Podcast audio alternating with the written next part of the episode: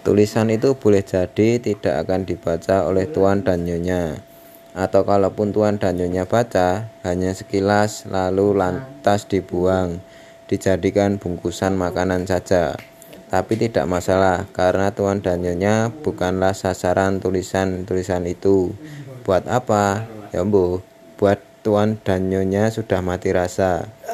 Tapi jutaan anak muda di luar sana anak-anak kami, mereka akan membacanya. Maka tumbuh sudah rasa peduli di hati mereka. Masih kecil, hanya sebesar nyala lilin hari ini, besok lusa kobongan. Saat nyala lilin itu ter terus dijaga, terus dirawat dengan tulisan berikut-berikutnya, dia bisa berubah menjadi kobaran api revolusi merdeka saat mereka berjanji akan sehidup semati. Ya